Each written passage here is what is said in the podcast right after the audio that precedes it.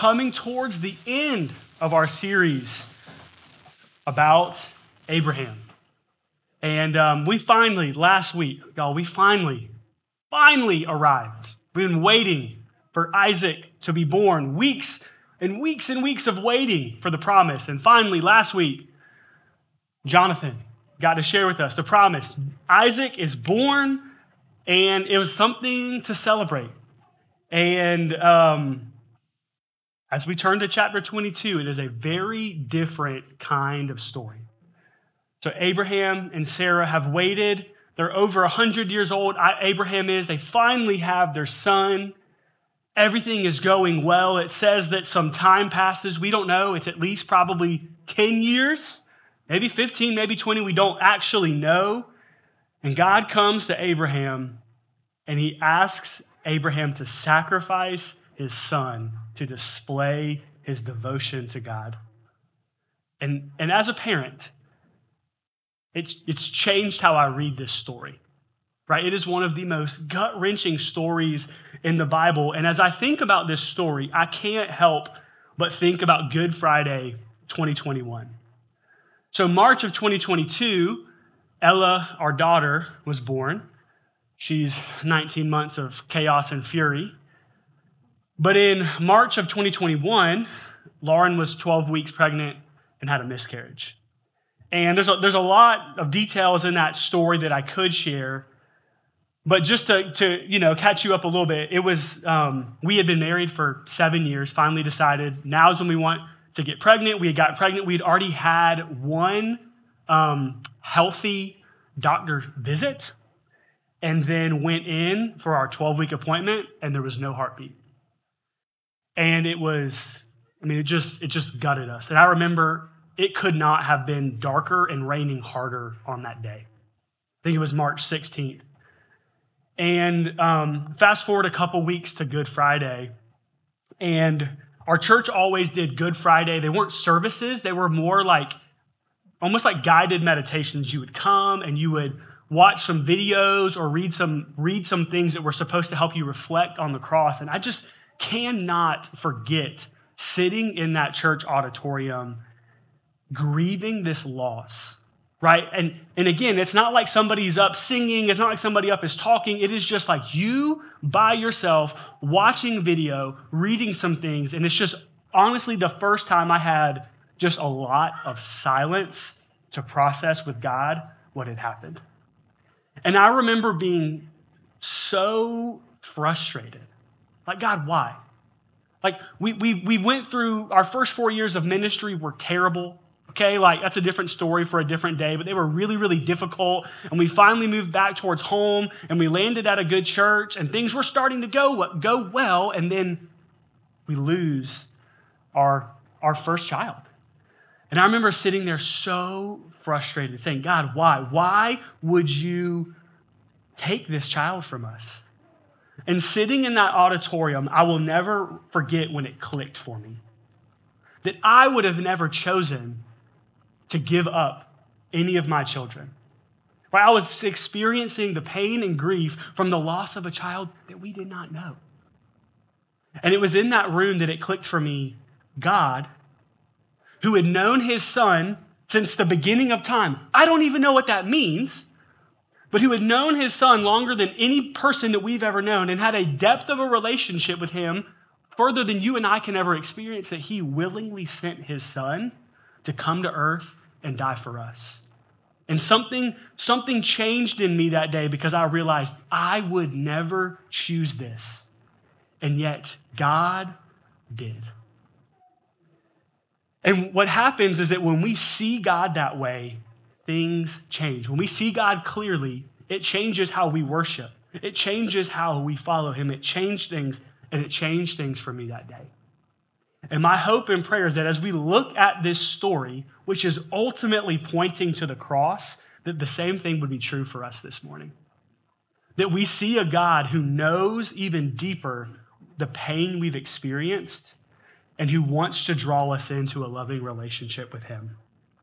So, with that in mind, let's go ahead and dive into this story. Genesis chapter 22, it's going to be on the screen for us. It says this Sometime later, God tested Abraham's faith All right, so here's what's important for us to, as a reader, we get to know that this is a test.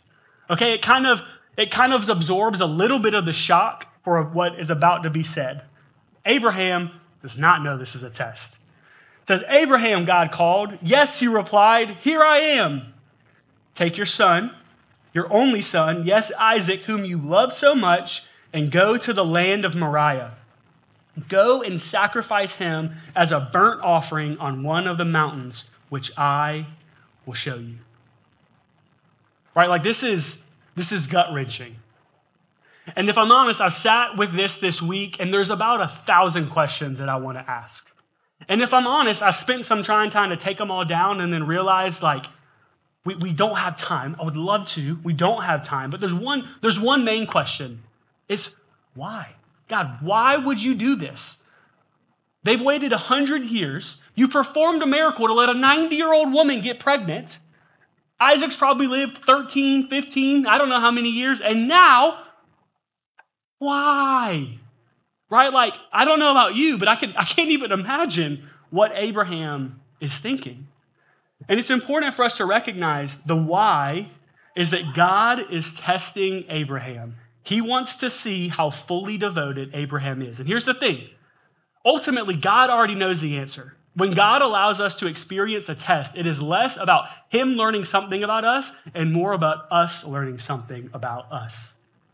And God is not casual, He is not flippant, He is purposeful. God tests us individually with specific purposes in mind. And the, that purpose is our growth.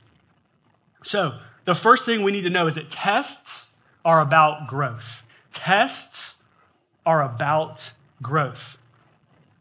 And, the, and one of the things that tests do is that tests grow our faith. So, one of the reasons that we're tested is that that test actually grows our faith, right? The only way to increase our faith is to exercise our faith.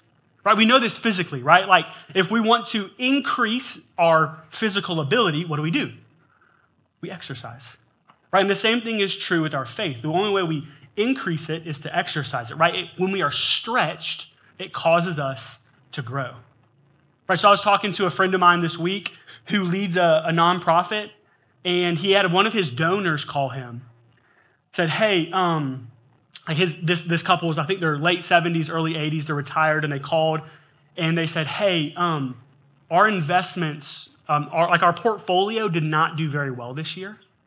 And so my friend was like, I was like bracing for the like, so we're only to give half of what we normally give. Like he was like, I was fully prepared. Like that's what was to come out of their mouths. And he said, what shocked me is they said, hey, in a step of faith, we're actually going to give double what we normally give. And I was like, they're crazy. Can I have their phone number? right? But like tests, they grow our faith, right? There are times that when we're in them, we actually are stretched and we actually rise where we haven't before. It's a way for God to grow our faith, but tests also show us how our faith needs to grow. Right? So if Abraham would have failed his test, it wouldn't have been that there was a gap in God's understanding of Abraham's faith. What would have been revealed is Abraham seeing the gap for his faith. So, like, I, think about my response after we had the miscarriage, and this was true for me. Again, like, I, there's probably maybe a day I'll share some about our first ministry experience. Um, it's really difficult. We have some friends in town who are like with us in that, and so it's really funny they're here this week because I'm talking about this. But we had spent four really difficult years, you know, nine hours from home. We moved back. Again, we're starting to get in a healthy place. And if I'm honest with you, the doubts and fears that I had was that like this was to be it. That Lauren was to say, hey, like, I don't know. I don't know that I still believe God is good. Like those were the fears and doubts that I had as we were walking through the pain and loss. And it was revealing to me that there were gaps in my faith. There were things that I ultimately thought I could be in control of that I could not. And it was revealing to me about how my faith needed to grow. So, tests grow our faith. They show us how our faith needs to grow. But lastly, they also show us how our faith has grown.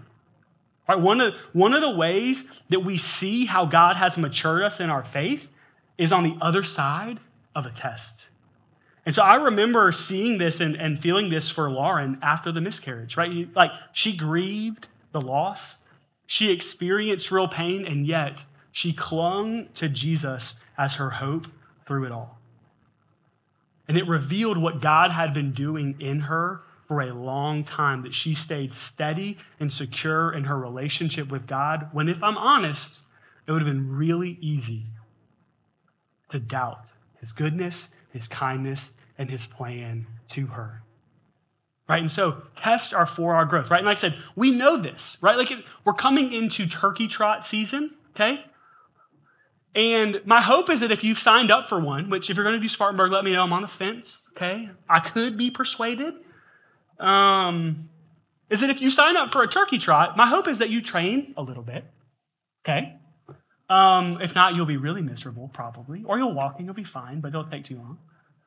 But if when you sign when you sign up for a race, the hope is that you train, right? And that as you train, you are exercising. You do some runs to increase your speed. You do some runs to increase your endurance, and then you show up for the day of the race, and it all gets revealed. How much how much have I increased my aerobic ability?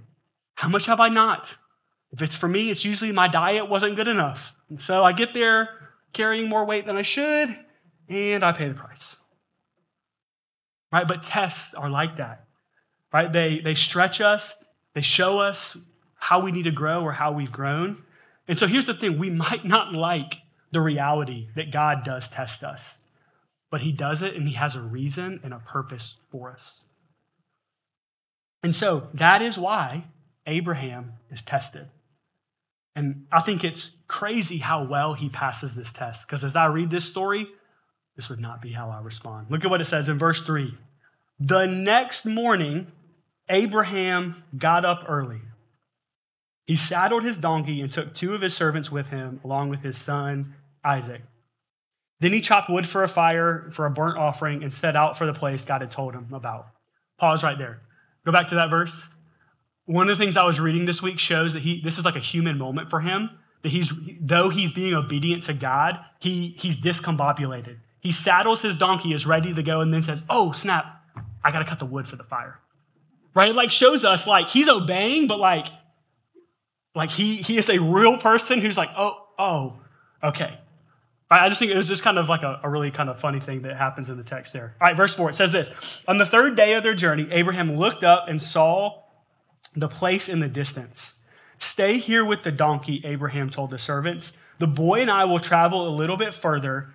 We will worship there, and then we will come right back. Y'all, as I read this, I'm so challenged and convicted. Like, first of all, the next day he gets up early and goes. Like, if it's me, I'm, I'm dragging my feet. God, did you really? Did you? No, like, I don't think I heard you right. I think there was something. You want me to do what? No, he gets up the next day, and he gets up early. He doesn't even like sleep in at all.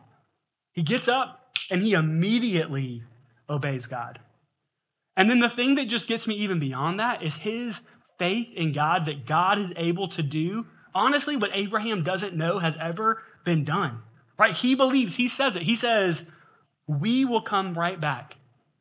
And before we think that Abraham is like, I don't know, like deceiving the two servants, Look at what Hebrews 11 says about Abraham in this moment. It says, It was by faith that Abraham offered Isaac as a sacrifice when God was testing him. Abraham, who had received God's promises, was ready to sacrifice his only son, Isaac, even though God had told him, Isaac is the son through whom your descendants will be counted. Abraham reasoned that if Isaac died, God was able to bring him back to life again, and in a sense, Abraham did receive his son back from the dead. Like it's, I, I don't know how, like he, there's no, like at this point, God hasn't done this before. But what Abraham is thinking is, I don't know how, I don't know where, I don't know why, but the God who has done these things for me in the past is able to do this. Like he somehow extrapolates what God has done to what he will do in a way that, if I'm honest, I struggle to know how he would have the faith to do that. Right? Like he's basically saying, I have seen God do a miracle in the fact that my 90 year old wife, who was barren and now beyond the years of childbirth, if she can give birth to a son, then I guess anything is possible. Right? It is, it is, fascinating. It, it, is, it is convicting and challenging for me. And it's because if I'm Abraham, I want to know the details, right? All right, God, like, if you want me to do this, at least tell me, right? Like, are we going to go through that? Are you going to raise him from the dead? Like, are we going to get, are you just trying to see if I'm willing, right? Like, all these questions, all these explanations that you and I want, right? And Abraham moves even though he doesn't have any of that. And so Abraham's faith and obedience is convicting to us. But here's the question Is this conviction supposed to move us to a particular similar action? So as we read this story, is this a story that is first and foremost about challenging us to sacrifice for God? Is the point of this story that you and I should evaluate ourselves and determine what we should sacrifice for God? Let me let you off the hook. It's not. But this is not a passage in the Bible that has a go and do likewise application. All right, so you can, right? You can take a deep breath. It's going to be okay. Now, here's what I think this passage does do. I think this passage does make us ask ourselves hey, is there anything that I'm clinging too tightly to? Is there anything that if God asked me to let go of it, I would have a hard time saying yes to? I do think that is a question we can ask as we read, but let's be clear. God is not saying that about your kids, okay? Parents, your kids are your responsibility. Specifically, you are the primary spiritual trainers for them. You are the primary spiritual trainer for your kids. Okay? And he's not saying that, unfortunately for some of us, about our spouses. I'm clinging too tightly here. Gonna have to let this one go. No. No. Okay? No. But I do think it makes us ask hey, is there anything that is ultimately taking more of my time and attention to where my relationship with God or my relationship with my family is being negatively impacted? Right? Like I know the way that I'm bent, it's always work. Right? Is work getting the best of me and my family getting the leftovers? Or right, am I so busy that I'm actually unable to spend time with God consistently? Right? Is being physically healthy and exercising and eating right getting so much of your our attention that we can't be spiritually healthy? Right? I think those are some of the questions that this passage would cause us to ask. But the point of this passage is not ultimately us sacrificing for God. This story points us to the sacrifice of God. All right, so as you read this story, as you're reading the Old Testament and you're like, this is like kind of reminiscent like of Jesus. The answer is yes, right? It's like when you're driving down the road and there's like, like, like I went by uh, Sugar and Spice the other night, like at like, well, it's like five o'clock, but it's dark now. And they have the old school like little arrow that's like coming this way, like the lights are coming up, like pointing, like that's what this passage is doing to the cross. It's like, hey, I know you're flying by. I know you're headed in this direction, this. This is what you should be focused on, right? This passage is pointing us to Jesus. It's ultimately supposed to have us point to the cross and go, oh my goodness. This is not about my sacrifice for God. This is about the sacrifice of God. Right? Because ultimately, right, Abraham does not go through with the sacrificing of Isaac. But everything that we're afraid that Abraham is going to do to Isaac, Jesus actually takes on the cross. So, thinking about this as a pointer to the cross, let's read the rest of this story. Verse 6, it says So Abraham placed the wood for the burnt offering on Isaac's shoulders. Sound like anything familiar? While he himself carried the fire and the knife, as the two of them walked on together, Isaac turned to Abraham and said, Father, yes, my son, Abraham replied. We have the, fi- we have the fire and the wood, but where is the sheep for the burnt offering? I mean, can, like I can't, I cannot imagine. Right? And here's the thing you want to know why there's no emotions from Abraham given to us? Is that we don't need the Bible to help us imagine what Abraham's thinking or feeling in this moment. Like we're real clear. Like this is just agonizing to think about because Isaac would have watched Abraham sacrifice animals his whole life. So he knows what's happening And he knows that they are missing one very key ingredient. And as they're getting closer and closer, he's looking around and he's like, there's no animal here. Right? Like you feel it. Like there's there's tension, there's anxiety. And here's the thing Isaac does not know what he's getting himself into, but Jesus did. It's one of the interesting distinctions in this story. And so I love, I love how Abraham responds. Verse 8, it says, God will provide a sheep for the burnt offering, my son, Abraham answered. And they both walked on together. When they arrived at the place where God had told him to go, Abraham built an altar and arranged the wood on it. Then he tied his son Isaac and laid him on top of the altar on top of the wood. All right, so like let's think, let's take a moment and just think about the like logistics here. Abraham is 100 plus years old. Isaac is probably a teenager, right? The fact that they go on a three day journey without mom, he's able to carry a, a heavy load of wood. So Isaac consents to what's happening. He would have been stronger than Abraham and he would have been quicker than Abraham. If he wanted to get away, if he wanted to resist, he could have and he would have been successful. Right? Like, I'm telling you, y'all, like, Ella, as a 18 month old, can evade a lot of people. Lauren keeps saying, I keep getting slower. Lauren's pregnant. And Ella keeps getting faster. And I can hardly keep up when we go to the park. If that's true for an 18 month old and a 30 year old, how much more true is this for a 13 year old and a 100 plus? I mean, if he's 13, Abraham's 113. And so, just like Jesus willingly goes to the cross, knowing what's going to come, willingly submitting, surrendering himself to his loving Father, Isaac does the same thing. And it says, And Abraham picked up the knife to kill his son as a sacrifice. At that moment, the angel of the Lord called down to him from heaven, Abraham, Abraham. Yes, Abraham replied, Here I am. Don't lay a hand on the boy, the angel said. Do not hurt him in any way, for now I know that you truly fear God. You have not withheld from me even your son, your only son. Can, can we just acknowledge if we're Abraham, it's like, hey, God, could you, like, just a little bit earlier, right? I mean, come on, like, before I tie him up, because that's an awkward conversation. Hey, it's you. I don't really know the answers. I don't have them, but it's you.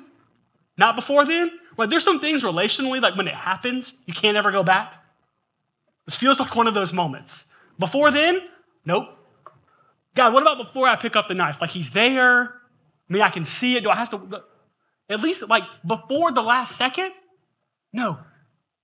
The very last, it says at that moment. And here's, here's what we take away from this is that God's timing is different than our timing, but God's timing is always perfect. God is never late. God is never late. And, and here's, here's, what, here's what we can all acknowledge. Some of us like to be early. God, could you just be early? Be great. You know? God's timing is always perfect. And I think it's a reminder to those of us who are struggling to wait on God's timing. Right? Because as I think about people in this room and friends and family that I've had conversations with, there's so many of us who we are waiting on God to do something that only He can do. Right? So there, there are people that I know they have a desire either to be healed from something or to have a healing process of something, and they are waiting on God to work. They are waiting on God to heal. There's a lingering sickness or ailment. I think about people I talked, someone I was talking to who they have a desire to be married, right? They're, they're approaching 30, and we had a conversation the other day where it was like, hey, like, I know that I could get married, but I would rather wait on who God wants me to bring than to rush in and be tethered to somebody for to forever. Right? But it's hard, right? It's hard to wait. And so I don't know what you're waiting on God for. I don't know where you are in the journey. I don't know if it feels like there's still time or if it feels like it's the last possible second. But what I can assure you is God's timing is always perfect. God's timing and God's provision are always perfect. And so at the right time, at the right time, He tells them to stop and then look at how God provides. Verse 13, it says, Then Abraham looked up and saw a ram caught by its horns in a thicket. So no, notice this God provides in a really natural way, right? Animal doesn't like descend from the sky, no like manna or quail from heaven. Nope, just a ram. And it's great, right? It has to be a ram because I think ewes, ewe, yeah, female lambs, I think is a ewe. I think I remember that from something a long time. They don't have horns, right? Gets caught in a bush, so natural, right? God just, just provides in this way. And notice, he doesn't, there's not like a whole flock of sheep coming by. It is one ram at the right time in the right place. so he took the ram and sacrificed it as a burnt offering in place of or as a substitute for his son.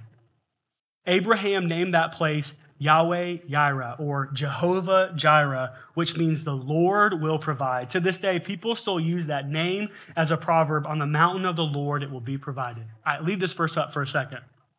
There's a couple things I want to comment on. The first is that I love the name that Abraham gives for God because this is not a name that he gives to God that just memorializes a past event. The name he gives for God is not the Lord provided or the Lord did provide. It is the Lord will provide. It is still present and active tense, which means that God is still providing for his people. And so God has, is not done providing. He is our provider. Right? This means we can trust God to provide what we need. But what I want to make sure we don't miss, I think, is like the main point is the phrase in place of, as a substitute for. That is, that is the pinnacle of this passage that a ram is a substitute for his son. What Isaac needed most was a substitute. And what this shows us is that God provides what we need most. Because just like Isaac needed a substitute, just like he needed a ram to be in his place, you and I, ultimately, what we need most is the substitute of Jesus on the cross for us. We needed Jesus in place of what we deserved. And what's crazy, we can't prove all this stuff definitively, but there's enough breadcrumbs in the Bible that actually show us that this is probably the exact same place where the temple gets built thousands of years later. Right? It said the land of Moriah. Second Chronicles 3 1 says that Solomon built his temple on Mount Moriah. Right? So it's at least the same area. It might be that same mountain that same mount, check this, where God is going to basically say, This is how people relate to me in this season. Right? People would bring animals that they would sacrifice to make their relationship with God right. But that was not the, the fulfillment of God's plan. No, because that's the same place where Jesus walked right? The, the steps into the temple are still there. Jesus walked on them. I've been there. You can sit there. It's crazy to think that Jesus was there. And then a couple hundred yards away from that hill, on a different hill called Golgotha, Calvary, the place of the skull on that hill, the ultimate Lamb of God was sacrificed. Maybe, maybe that's actually where this happens. But don't miss this. What, what this story is pointing to is that one day God is going to send the Lamb, and he is going to die in place of humanity. The same place where Abraham goes and is willing, but where God does not ask him to, God does the unthinkable God does the unfathomable. You could argue that he does the unreasonable from our standpoint by sending his son to live and then die for us. And so this story points us. Think about this. Everything we think is going to happen that doesn't, God does. God sends his son to be betrayed, beaten, mocked, spit upon, whipped, nailed to a cross, left for dead. And while on the cross, he experiences so much relational separation from God. He says, My Father, why have you forsaken me? And he does that for you, and he does that for me. And so, my hope and prayer is that we see clearly what God did through his son Jesus, that it would move us. Because as we think about the things that you and I, if we're honest, we would be unwilling to give up if God asked us to, that God gave up everything for us. That something would shift in your heart like it did for me on Good Friday a couple years ago. Guys, sacrifice is supposed to move us. Sacrifice is contagious. And it reminds me of, it, it, might feel like a, a silly example, but when Lauren was pregnant for Ella, I remember Belly had, you know, was robust. She was great, the child, is what I like to say. And um, there was one day she was unloading the dishwasher, and it was really clear that um, it was difficult for her to bend over to like get to the, the bottom rack where like the dishes were. And I'm like across the room. I think I was just like sitting on the couch, like doing nothing of value. And I'm watching all this happen. And like seeing her sacrifice moved me to action. I'm like watching her sacrificing for our family, right? Sacrificing her comfort. My goodness. Right? Sacrificing her body literally. Right? Sacrificing a lot. And it moved me to say, hey, can you go sit down? Can I do the dishes? Here's the thing I didn't have to do the dishes. I wasn't trying to earn anything from her in that moment. It was just watching her sacrifice for our family moved me to action. Right? Sacrifice should move us, and the sacrifice of Jesus on our behalf should move us. The gospel should do this for us. And so I'm, I'm curious how is God, how is the sacrifice of God, how is the gospel moving you today?